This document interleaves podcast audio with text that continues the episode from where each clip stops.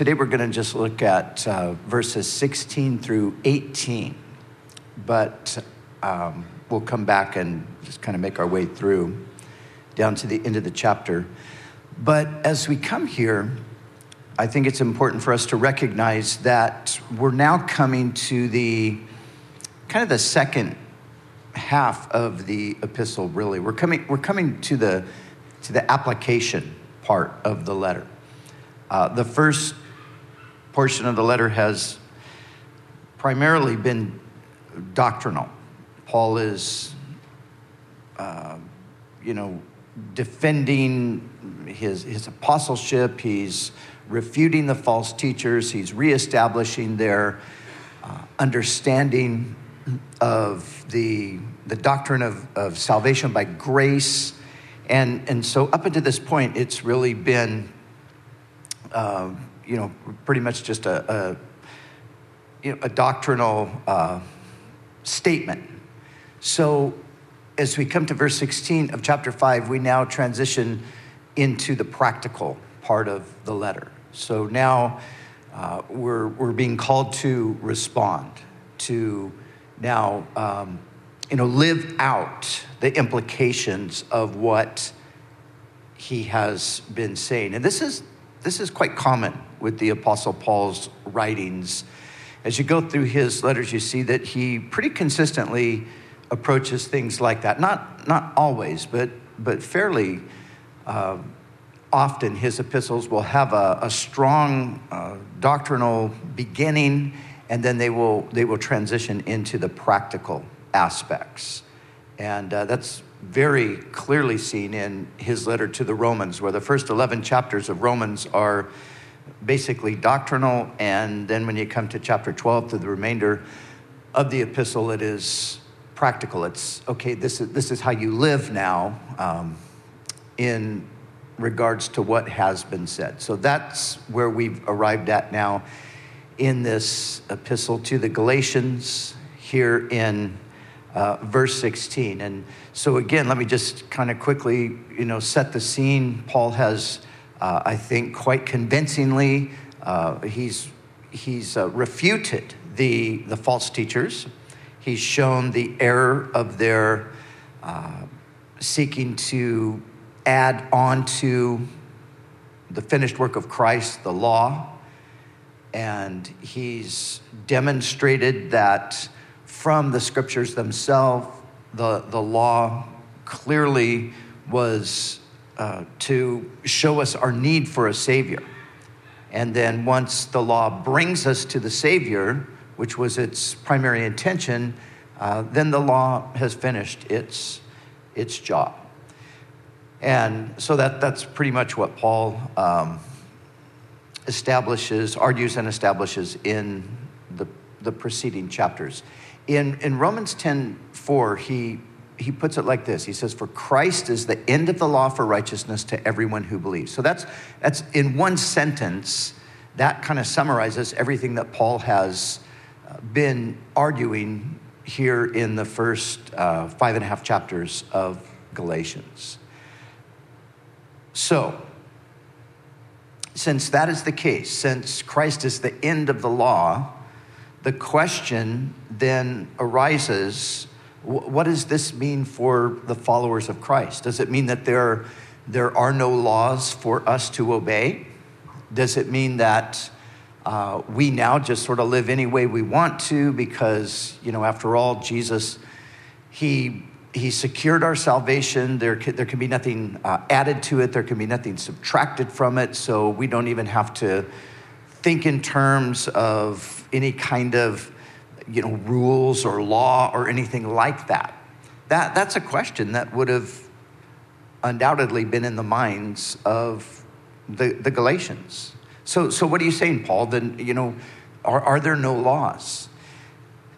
And that is not what Paul is saying. As a matter of fact, what Paul is, is going to make clear to us is that, as he's been arguing, we are not under the Mosaic law. We're not under that law that was laid out in uh, the books of Moses for justification or sanctification, But we are actually now under a new law. And in chapter 6, verse 2, he refers to it as the law of Christ. And in chapter 6, verse 2, he says, Bear one another's burdens and so fulfill the law of Christ. So we're not under the old law, the law of Moses, but now, now we're under the law of Christ. What is the law of Christ? Well, the law of Christ is really uh, the law of love. Jesus said on his, his final night before his betrayal and uh, his crucifixion, he said to his followers, He said, A new command I give you, that you love one another as I have loved you. So that's the new command. That's, that's the law of Christ. It's the, the law of love. So uh, Paul speaks of the law of Christ in Romans 8 2. He speaks of the law of the Spirit of life, which is in Christ Jesus. And so we could, we could look at it like this that the law of Christ is the law of the Spirit, and the law of the Spirit is love. Because as we go down to uh, verse 22 here, Paul's going to tell us that the fruit of the Spirit is love. So we are now under the law of Christ. We're under the, the law of love. And it's through love that we relate both to God and to one another.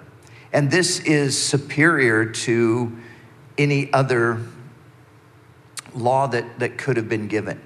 You see, in religion, normal religion, all religion, the motivation for uh, morality or the motivation for right living is fear based. So you, you live a certain way because you're afraid either that you'll be punished if you don't or that you will not experience the full benefit and blessing if, if you don't. That, that's religion. But gospel centered Christianity, the motivation is a dynamic of love. So, as we now move into talking about how we live as Christians, let's keep in mind that the foundation for this is love. And of course, if you just think of it in terms of your own experience it, in love relationships, you know, you, you do things for people, you want to please people, um, you want to bless them. It, it's natural, it, it's natural to love. And this is the way we now are to uh, relate to God. So we are to live the Christian life, which is a life of love for God and people. And we do that by, as Paul says here in verse 16, walking in the Spirit. And so he says, I say then, walk in the Spirit, and you shall not fulfill the lust of the flesh. For the flesh lusts against the spirit, and the spirit against the flesh, and these are contrary to one another, so that you do not do the things that you wish. But if you are led by the Spirit, you are not under the law. So, those are the three verses that we want to uh, focus on today. So, let's just walk through these three verses, and then we're going to come back and, and, and focus primarily on, on what it is to walk in the Spirit. But to start with, when Paul uses the term walk, which he uses quite frequently in his letters, he's using that to talk about our way of life. So, our walk is our way of life, it's the way we conduct ourselves. And so he says, walk in the Spirit. Now, the Spirit is a. the Spirit is a, a, is a reference to the Holy Spirit. You know, sometimes in the scripture you'll find uh, the, the Spirit capitalized or, or not. When the, when the Spirit is not capitalized, it's um, most of the time, the, the translators got it right, it's referring to the human spirit. When you have a capitalization, it's uh, referring to the Holy Spirit. So we're talking here about the walking in the Holy Spirit. And this is the this is the distinction. And this is the thing that Paul is actually bringing the Galatians back around to, something that they had uh, initially experienced, but, but something that they had apparently forgotten. And they had, in a sense, they'd sort of traded the, this life in the spirit for this, this legal thing that they came under, where it was all about their uh, ability to perform versus their dependency on the spirit to, to work in them. And we can never lose sight of this. And I've, I've mentioned this several times as we've gone through Galatians. We can never lose sight of this, this distinct um, experience that the Christian has. It is the experience of being indwelt by the Spirit of God. And, and this is obviously radically different than anything you can find anywhere in any religion. And we have to be careful also to not forget that there are even people who would consider themselves Christians. They would go to uh, Christian churches or they would refer to themselves as, as Christians, but yet they don't think in terms of being indwelt by the Holy Spirit. But really, unless you're indwelt by the Spirit, you're, you're actually not a Christian in the biblical sense. We have people who are culturally Christian. We have people who are nominally Christian. We have, you know, people who identify as Christians because they were uh, brought up in a, you know, in that, that kind of a tradition.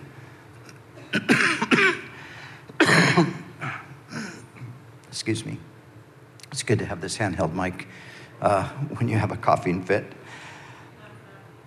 But um, what we're talking about here and, and what the Bible describes as a Christian is somebody who is indwelt by the Spirit. And remember, the Spirit is God. There's one God and three persons Father, Son, Holy Spirit. The Christian is a person who is indwelt by God. And so Paul is saying, walk in the Spirit. He's saying, walk, conduct yourself, live in the, the realm of the, the Spirit of God, who is God. And in doing that, as we give ourselves over to the Spirit of God, as we do that, He says that we will not fulfill the lust of the flesh. This is how to attain the victory over our flesh. And He speaks now of our flesh, and He tells us that there is a battle that's going on. There is a struggle between the flesh and the spirit. For the flesh, he said, lust against the spirit, and the spirit against the flesh. And these are contrary to one another, so that you do not do the things that you wish. So, Paul describes here a, a struggle. Now, on the one hand, when you, when you just hear, you know, walk in the Spirit, I mean, that's, that's very, it's very simple. It's very straightforward. It's, it's very clear.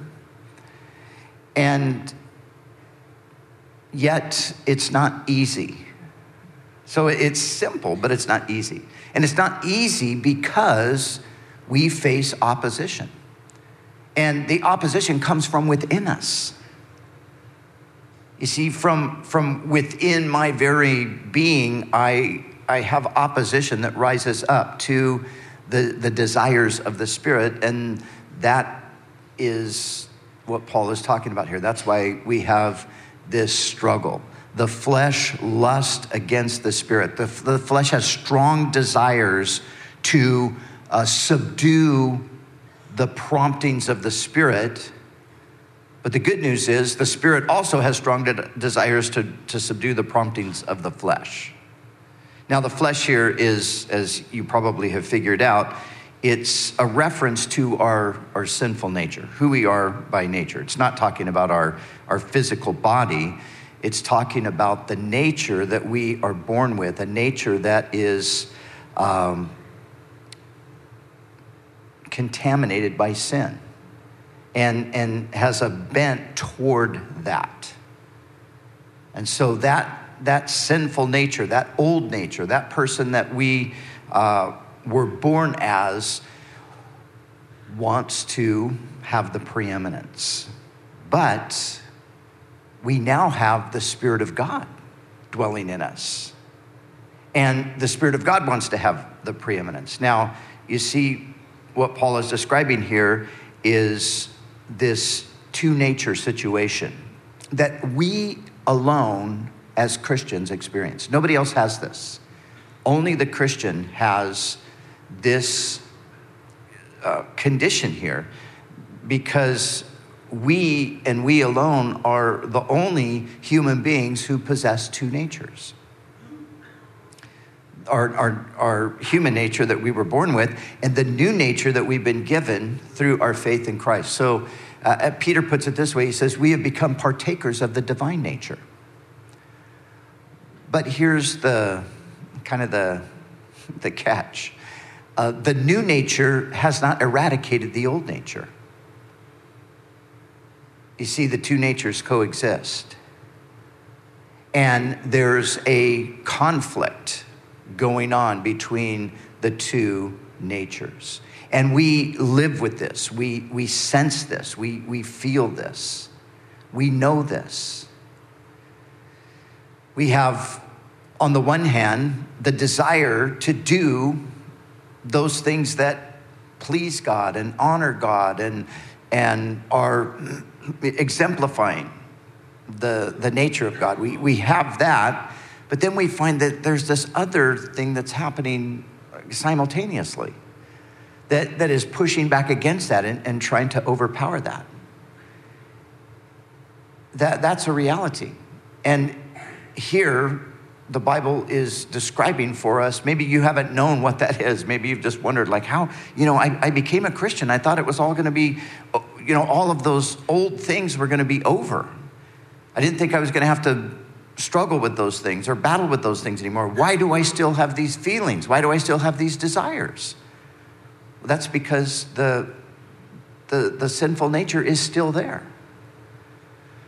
But the difference now is that you have the Spirit of God indwelling you who will give you the power over those sinful desires.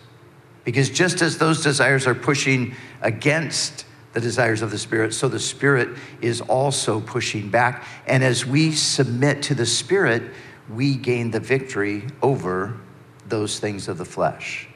And that, that's really how it works. It is a matter of yielding ourselves to one or the other. If we yield to the flesh, we will remain in bondage to the flesh. If we yield to the Spirit, we will be set free from those desires of the flesh. Desires, not in the sense that the desire won't be there necessarily, but the desire won't be able to control us as it once did. And so, Paul tells us in verse 18, he says, But if you are led by the Spirit, you are not under the law.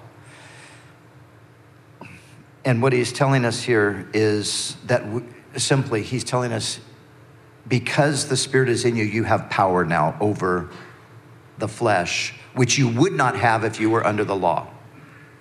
See, the law could never supply any power. The law didn't bring with it any power. The law just simply said, these things are wrong, these things are sinful. But it, it didn't supply a person with the ability to overcome those things. But now, being led by the Spirit means that we are empowered by the Spirit to overcome those sinful practices, those sinful behaviors that once perhaps dominated our lives. And so, as we now focus in on Paul's word here in verse 16, let's look at what it is to, to walk in the Spirit. And the best way that I can, anyway, um, somebody might be able to describe it better, but for me, I, I just think of it in terms of of just being immersed in the Spirit. Now, remember, the Spirit is in us, the Spirit is dwelling in us. And because the Spirit is in us, this, there's, there's desires in us uh, for the things of God, the things that are going to please God and honor God and glorify God and so forth. So that's there. So in, in walking in the Spirit, what it comes down to is I'm just, I'm immersing my thing, myself in the things of the Spirit so that those desires that the Spirit is putting there are able to flow freely from my life because as I'm immersing myself in the things of the Spirit, I'm simultaneously subduing the lust of the flesh.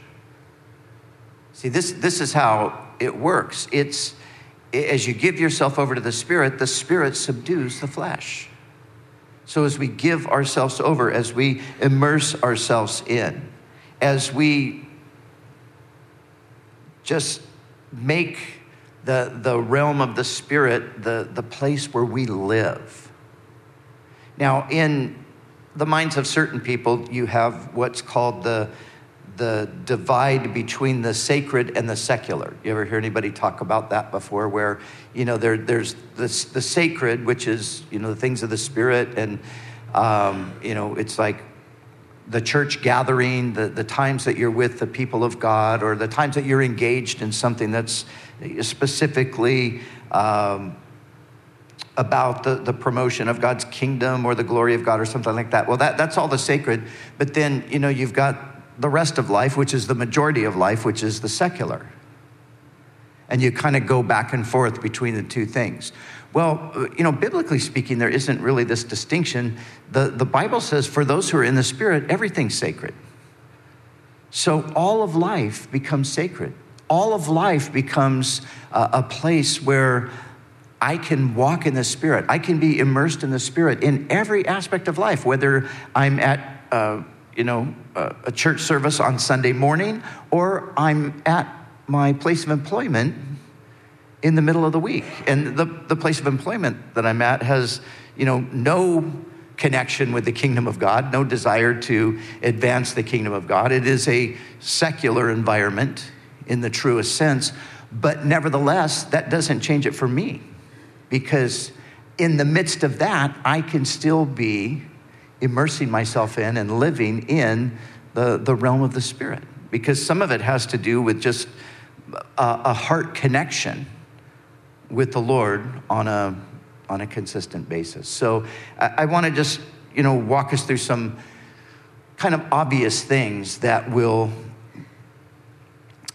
just enhance our, our spiritual experience and, and bring us to that place that Paul describes here, that this walking in the Spirit, if, if we just engage ourselves in these things, we just immerse ourselves in these things. You know, when you, when you read through the scriptures, the one thing that you, you see with the, the people that are uh, highlighted, whether it's Old Testament or New Testament, you find that, you know, these, th- these people were just, to put it very simply, their whole lives were about Jesus Of course, the Old Testament, Jesus hadn't come yet, but uh, you know, their, their, whole, their whole everything was, was about the Lord. And so when it comes to the New Testament, it's more specifically, but their, their whole life was about Jesus. They did a bunch of other things, but Jesus was at the center of it. And, and that's really what it is to look like for us as well.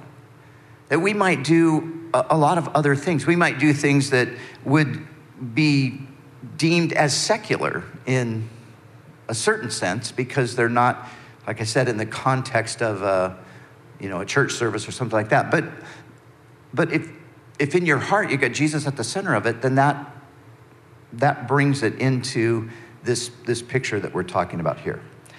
But these are the things that, as we just immerse ourselves in these things, these will result in us walking in the Spirit. And the first thing right at the top of the list is engagement with God's Word.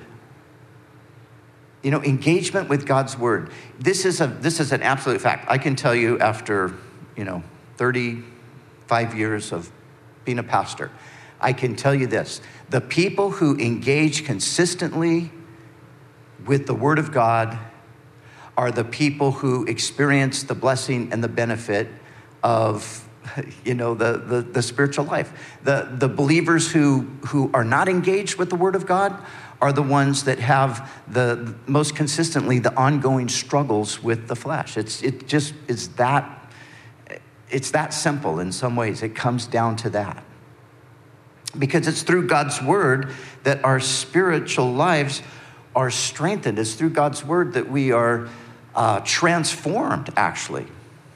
God's word is not like any other word, it's God's word, and it has transformative power. And it renews us into the image of the one who made us. And so, the more we engage with God's word, the more we will find ourselves walking in the Spirit and not fulfilling the lust of the flesh. And engagement with God's word is something that we do on a personal level, meaning that we take the time, not just you know, at a church service, but we, we take the time ourselves and we, we spend time consistently in God's Word, meditating on it, asking God to speak to us through it, uh, asking Him to guide and direct our lives through it, becoming familiar with it. But we also have that other aspect where we're, you know, we're kind of doing that right now, where we're, we're coming together around God's word. We're looking to his spirit and the gifts of the spirit with, with teaching and prophecy and those things to also um, be actively at work to give us better understanding and, and to speak, you know, into our lives. So, but, it, but it's engagement with God's word. Remember this, I, I always am, every time I read this, I'm, I'm touched by these words of Jesus. He said, Man shall not live by bread only, but by every word that proceeds from the mouth of God. That, that is so profound. Man shall not live by bread only. And bread, there is food. Man shall not live by food only. Man is not just a, a, a material being we are spiritual beings. And just as food is what nourishes our material bodies, so God's word is the primary nourishment for our spiritual person. And you know, when you think about food, do you think about food mostly like, oh darn, I've got to eat? Or do you think about it like, all right, I get to eat. I can't wait to eat. Now, occasionally, I mean, you know, depends on what's on the menu, right? You might go, oh, darn, I got to eat this. you don't really want it. That's mostly a kid experience. Once we get old enough, we decide what we're going to eat and what we're not. But, you know, I know for, for me, I think of eating, it, it's, a, it's a very positive thing. It, I'm, I'm not even thinking of it so much as I need to nourish my body. I need more vitamins. I need more minerals. Uh, I'm not thinking of it so much like that. I'm thinking of it more in the sense that, you know, I'm, I'm just enjoying doing this, so I want to do it. And if we understand that God's word is to the soul and to the spirit what food is to the body, you know, we will have that same perspective. It's like, you know, it's not like I've, I've got to eat, like somebody's forcing this down me and I don't want to eat. It's like, man, I get to eat. I get to, to have that, uh, that, that favorite meal. And, and as we engage with God's word and as we, we develop the appreciation for it that we potentially should have and rightly ought to have, that, that's what happens. It starts to become this thing where it's like, man, all right, I, I get to eat. And so it's, it starts there engagement with God's word personally. Uh, it, it, like I said, in the sense that, that you know, you pick up your Bible, you, you read it. And, and, but also, you know, there are so many wonderful supplemental kinds of things that are available to us as well. We live in uh, unprecedented uh, time of uh, Christian uh, literature and, and, so forth. You know, in, in, the West and especially in the English language, we have more. Uh, there, there's more resources, tools in the English language for Bible study and, and so forth than in any other language. There's more stuff available to us today than there ever has been. It's more easily accessed these days than it ever has been before. And you know, now with the advent of all of the electronics and the technology and everything, you know, you you, you used to have to, you know, if you wanted to listen to your favorite Bible teacher, you had to be somewhere where, you know, there was either a radio station or you had, uh, you know, you had to order their, their tape series or whatever. Man, now it's all just, you know, it's right there. You just download it, you get the podcast, you can go through. And there's so much stuff. There's, there's absolutely no uh, good reason why we shouldn't be saturating ourselves with God's Word. So that's a priority right there. That's where it starts. And, and then along with God's word, just these, these spiritual practices, prayer. Again, prayer is not, for, for us, it's not a duty because we're not trying to earn something from God through prayer. Prayer is a, is a, it's a delight. It's part of the, the relationship that we have. We get to communicate with God. We get to talk to God we read God's word, He speaks to us as He's speaking to us as we're, as we're reading the scriptures, meditating on them, thinking about them. Uh, we talk back to Him. We share our hearts with Him. We tell Him our concerns, our fears, all of those kinds of things. We, we look for a response from Him. You see, again, we're just talking about a life where we're, we're conscious of and living in the Spirit. Again, I want to go back to the biblical picture. When you read the New Testament, just read the book of Acts. And in the book of Acts, what you see is these people lived day to day with a consciousness of the fact that there was a spiritual world. That things were not just what they seemed on the, on the outside, but there was something that was going on behind the scenes. They, they lived with this, they understood this, and they conducted their lives in relation to that reality. And that's, that's what we're talking about. Walking in the Spirit is just recognizing that the Spirit is the, the, the primary thing, the foremost thing. And, and the battle that we all face is the, the imposition of the material upon the Spirit. And of course, the, one of the huge philosophies in the world is materialism. What does materialism ultimately say? It doesn't ultimately say, hey, you should buy as many you know, clothes as you can get or have the nicest car that you have. That's not the essence of materialism. The essence of materialism is that the material is all there is, and therefore the material is all that matters. But the Bible gives a completely different picture.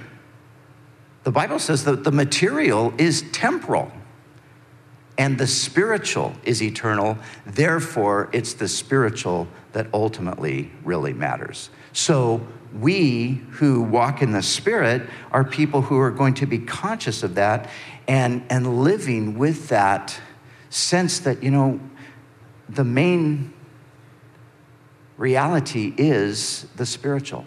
So, I feed my spirit through the Word of God. So I communicate with God through prayer. So I find myself just taking occasion and looking for opportunity to praise God.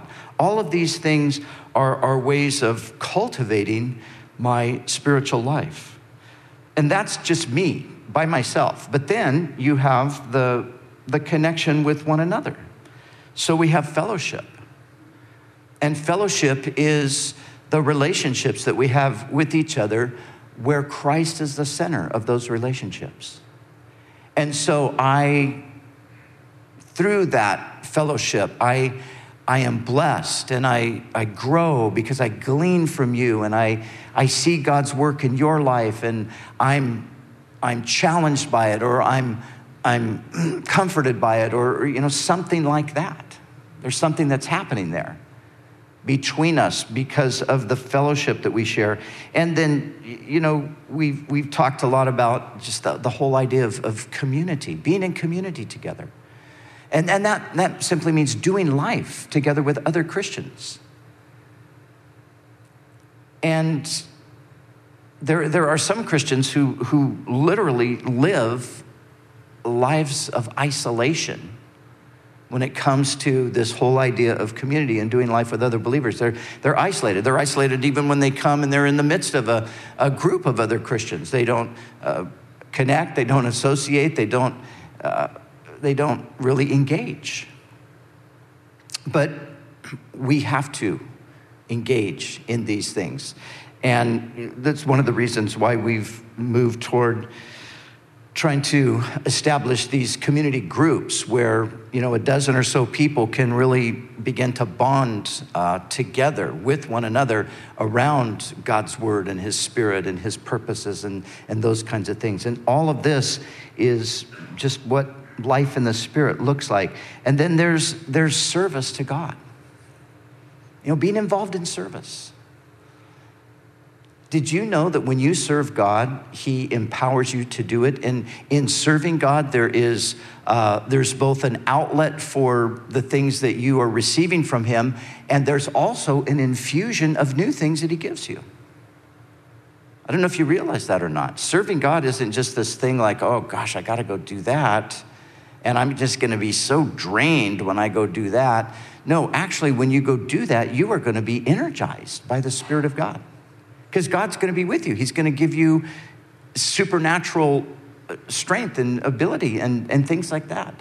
And, and oftentimes, people have experienced this multiple times, and, and I have experienced this multiple times, where even maybe on a physical level, I just didn't feel like I had uh, the strength to do certain things, but just feeling like prompted, like, you know, I need to do it, and then finding that God would meet you there and give you a, real sense of, of His presence and power to do those things that He's called you to do. Years ago, when I was uh, very sick, uh, it was during the long seasons of, of illness that the Lord called me to, to go uh, take mission trips and do church planting in countries that I'd never been to before.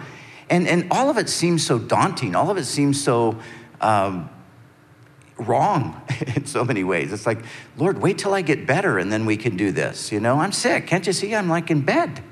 I can't get on an airplane and go do something in this country. I don't know anything about it. You know, th- these were conversations I would have with the Lord over the years.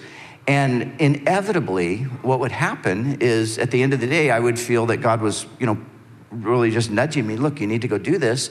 And what I would always find is that God met me in those places with his power and enabled me to do what I really couldn't have done in my own strength. So, engaging in service and being that, that person who steps out in witness for Christ and all of that. Again, you know, perhaps you've experienced this where you, you've just taken a step to share your faith with somebody, and you have found when you've done that that suddenly you you know things you didn't know you knew. And you, you feel the, this power to, to just you know, communicate the, these vital, eternal truths.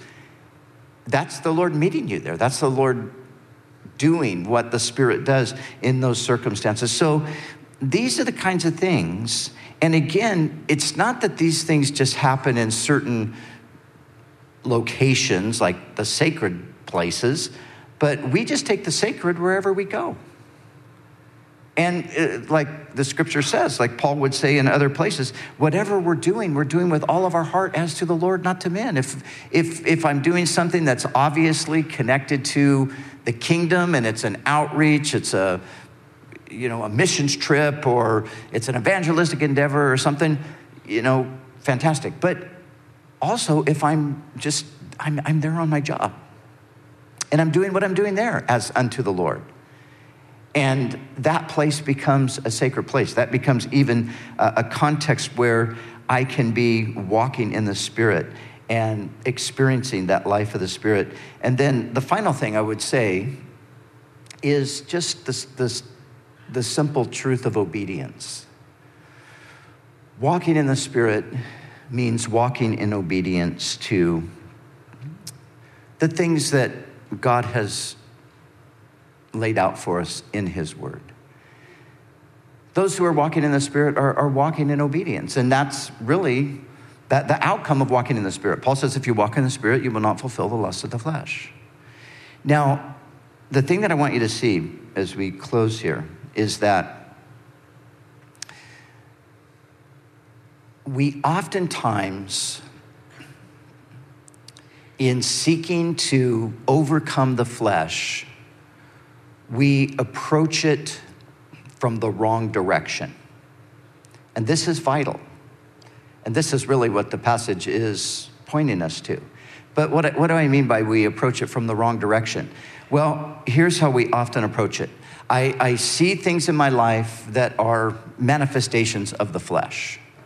And I know that these things are wrong. I know that they're unpleasing to God. I know that I shouldn't be engaging in these things.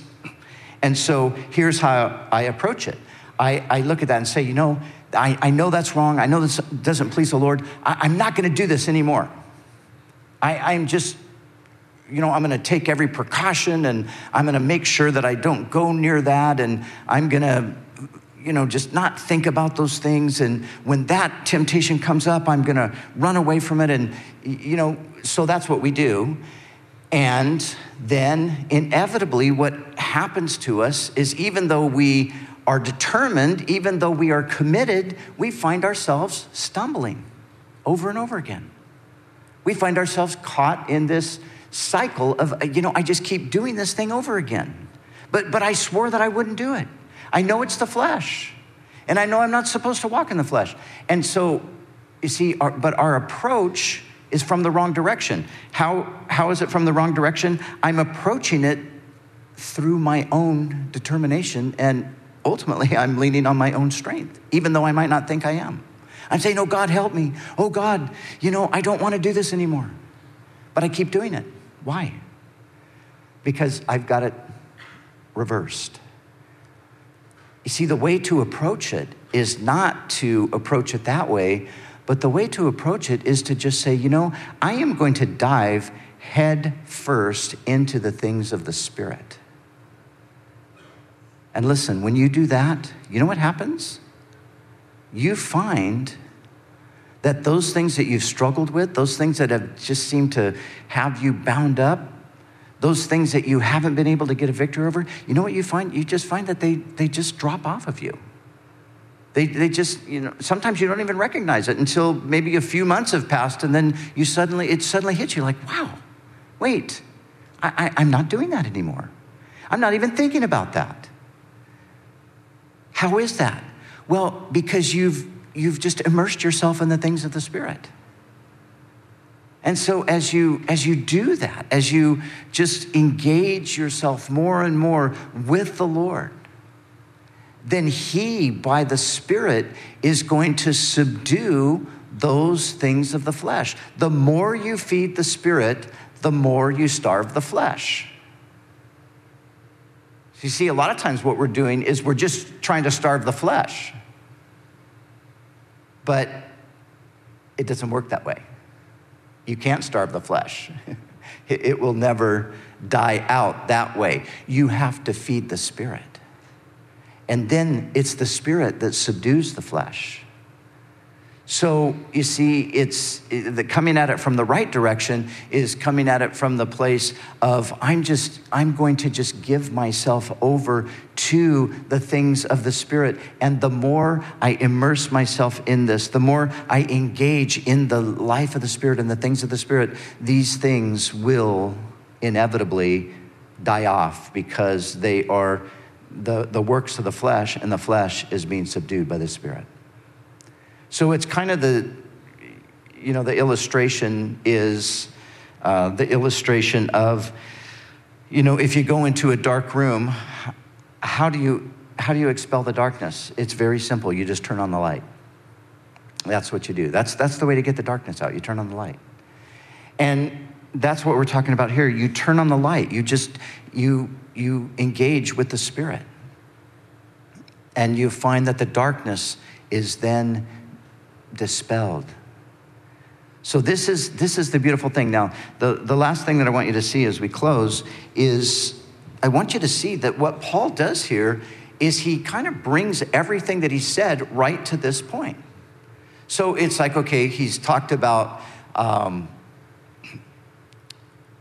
the, the, the error of the false teachers. He's talked about the folly of the Galatians. Uh, he's, he's corrected their, their wrong views. He's established the, the truth from the scriptures. He's, he's done all of that. And verse 16, these first three words, I say then. So it's like Paul is, you know, okay, here's here's all of the the the wrong thinking and behavior that we've addressed and dealt with. So where do we go from here? I say then, this is where we go from here. Walk in the Spirit, and you will not fulfill the lust of the flesh.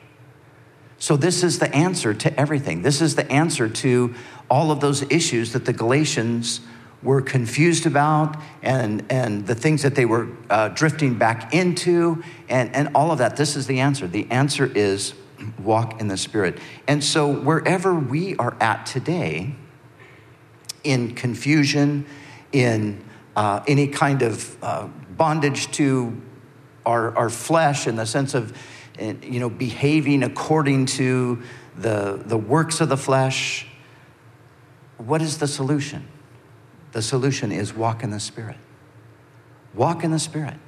Immerse yourself in the things of the Spirit. Just, just dive in with everything. Just, just a full and complete, you know, immersion is the word I keep using because, you know, to immerse something means you just, it goes all the way under. And just go all the way in with the Spirit, and you will find that you will not fulfill the lust of the flesh. You see, victory over sin is not unattainable. Now, obviously, that doesn't mean we're going to live sinlessly perfect lives. But what it does mean is that those, those things that bind us up and those things that you know, really impede our progress and those things that prevent us from really experiencing the fullness of God's blessing upon our lives, those things are going to be dealt with. And as we just continue to do this, as this just is our lifestyle, it's a lifestyle of the Spirit, we find that the victory is the result. And that's what it means. Not fulfilling the lust of the flesh is the victory that we have through this simple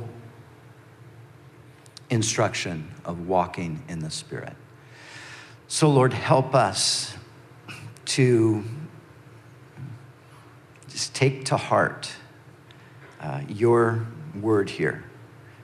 And thank you, Lord, that you've, you've brought it down to something so simple.